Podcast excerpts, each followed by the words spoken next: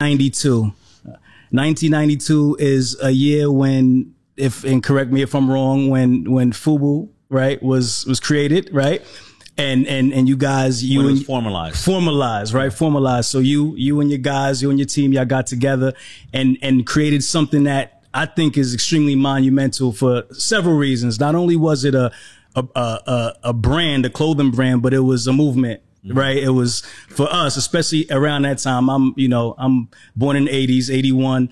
So for me, I had never seen anything like that. And mm-hmm. when you made that statement for us, by us, that was different, right? Right. That had never been done before.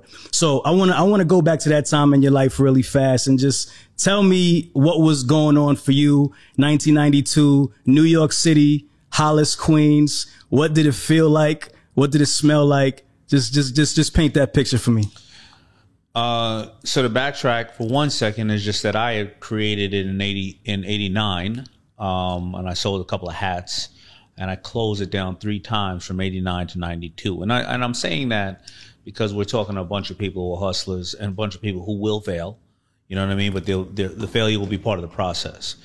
And in '89 all the way to '92, I closed it down, but I ran out of just limited amount of cash, not a lot, you know. I, I ran out of uh, five hundred dollars, a thousand, two thousand. I was able to reset, you know. Um, but what was happening in '92? Well, hip hop was starting to really take hold and form, and hip hop. I, I would call it it was a disruptive technology at that time. It was kind of our version of Twitter and Instagram because we didn't know what was going on in the streets of Compton. You didn't see that in the six o'clock news. You didn't know about police violence. We knew internally inner city kids of all colors. Right. Right. You, we knew what was going on, but America didn't know what was going on. And just like we look at 2020, the same exact things would happen in 92. The chokehold was being in place. We all witnessed Rodney King, you know, um, being brutally beat and cops being exonerated for it. William Barr was in the White House. You know, people were all of all colors were burning down their communities against this atrocity of feeling like they had no place to go. And I remember saying to myself, well, I can go out there and take sticks and stones and bottles and start burning down my own community or other people's communities. I can start feeling hopeless and just robbing people because a lot of my friends, people don't know. I grew up with uh, me, Irv Gotti, and Hype Williams grew up together, and and uh, we were all like 13, 14 years old. And our friend Alfred ended up being the one that Hype wrote the movie Belly about. So I grew up around a lot of really well known drug dealers: Supreme, Corley, Fat Cat, and all them. And I knew that I wasn't built to be no drug dealer.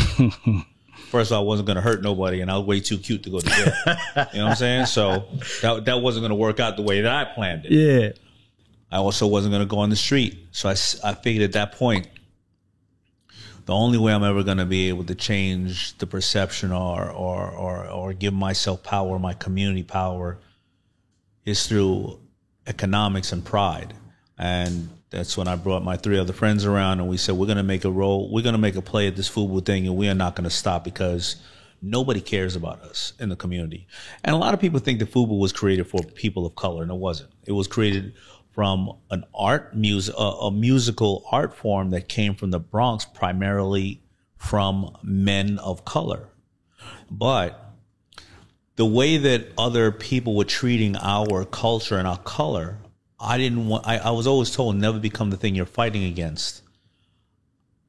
I created it because of hip hop, and I wanted people who loved hip, who whatever color you were, to embrace it. I thought that would bring us all together. So I dressed the Beastie Boys, I dressed MC Serch, I dressed Eminem, but I dressed all the African American. I, I dressed the Barrio Boys. It was all about if you was cool. Right. And so, and so, so that was what was going on. It was a, it was a frustration, anger, a pain that people didn't respect or love us, and we had no way to uh, express that one and get back at them. Uh, but now all of a sudden, creating a movement off of the backs of something I loved, hip hop. Yeah. And, that's that's what happened. What made you choose fashion as the outlet? Who was inspiring you at that time? Who were you mirroring? You know, you know, you know, great question. I chose fashion because I always say today, anything that you can consume is the same thing you can sell. Um, and I was always a consumer of, of, of fashion. And if you go back 10 years earlier when I was around 10 years old or whatever the case was, I would stay home at night. And at that time, I don't want to show my age, but the reality is that hip hop was not played on regular radio. Right. It was played on radio. And the only time it was played on radio was a guy named Mr. Magic had a show that came on around 11 o'clock or midnight on Fridays and Saturday nights. I was 10 or 11 years old. Couldn't go out at that time, but we'd wait the entire week so we can hear Roxanne Shante or, or any of the new one, new songs come out re- right around 10 or 11 o'clock at night. And what would I do during that time? I was putting permanent creases in my pants. I was re-dyeing my Pumas or re-dyeing my Timberland because I didn't have enough money to buy new Timberland. So I wanted the girls to think I got a new pair of Timberland every month. so I re-dyed them. Yeah, You know what I yeah. mean? And, um, I loved fashion. That's what I was, and I was I was somewhat of a break dancer and stuff like that. So I had to alter my clothes to be able to, you know, use them at that. So uh, you you fast forward ten years later, I love hip hop and I love fashion, and I put them together. But the first real real touch that I had of it to realize I could do it myself is I go into a store and I look at the hang tag and this young kid that looks like a little young Mike Tyson is sitting on a railroad track with some overalls and it was Karl Kani. And I said, mm. damn, I can do this myself too. So Karl really is the one who gave me the inspiration. Yeah, salute to Karl Kani, man. So, so you said earlier, as we all know, you got your three friends together. You guys did this project together, right? Yeah. And at that time, I'm I'm gonna assume that you weren't probably the most business savvy person, Right. right? So, how did you guys create that like operating agreement? Like, did you just say we're just gonna do this thing and figure it out later? Let's not worry about splitting fifty percent of nothing right now. Like, how did you guys structure the business at that time? Yeah, so that is one thing I really I realized that I had to always have is something written in paper for un, uh, an understanding, and it wasn't just three guys. We always, if you ever look at Fubu Product, there's a big 05 on all of it. The reason why is we always wanted to be five guys. We figured that, and my dream was that if all five of us like something,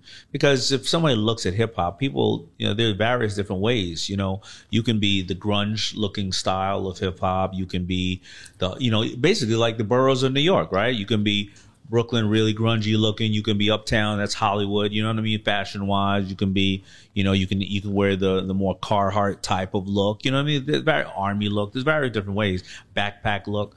And I figured that if we had five people, that we'd all from all those different aspects of dressing, that we we would whenever we like something, it was universally accepted. Got you. But the fifth member never stuck around, so I didn't have a hard agreement with my partners. I I had said, listen you stay around three months, it activates more shares. You stay around one year, it activates more shares, and and that's how. And, and we were very clear on what your job is. Your job is to whatever it is, right? Go to the stores. Your job is to go to all the video sets. Your job is to stay home and manufacture.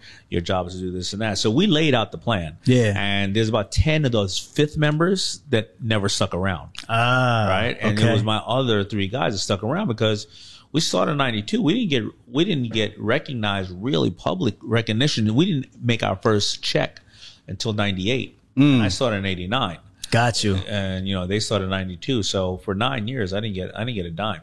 I, I always I always felt like like you know just in hindsight looking back because you know I was coming up during that time like you were kind of like the face or like the front man of the brand and like the other guys kind of like stood back a little bit was that intentional Or- It was my, it was it, it was my creation. okay Um. So yeah, I'm the CEO and the president. okay So that that's that's mainly why it was my vision. got you and the other guys also they like you know we all know that we can't all talk right right and um and at that time when when there wasn't social media and the gatekeepers or the networks or interviews well you can't see me today somebody tomorrow or somebody else. You'd be like well who who owns this damn thing? You know you know what i mean? Right. so you you needed a consistent message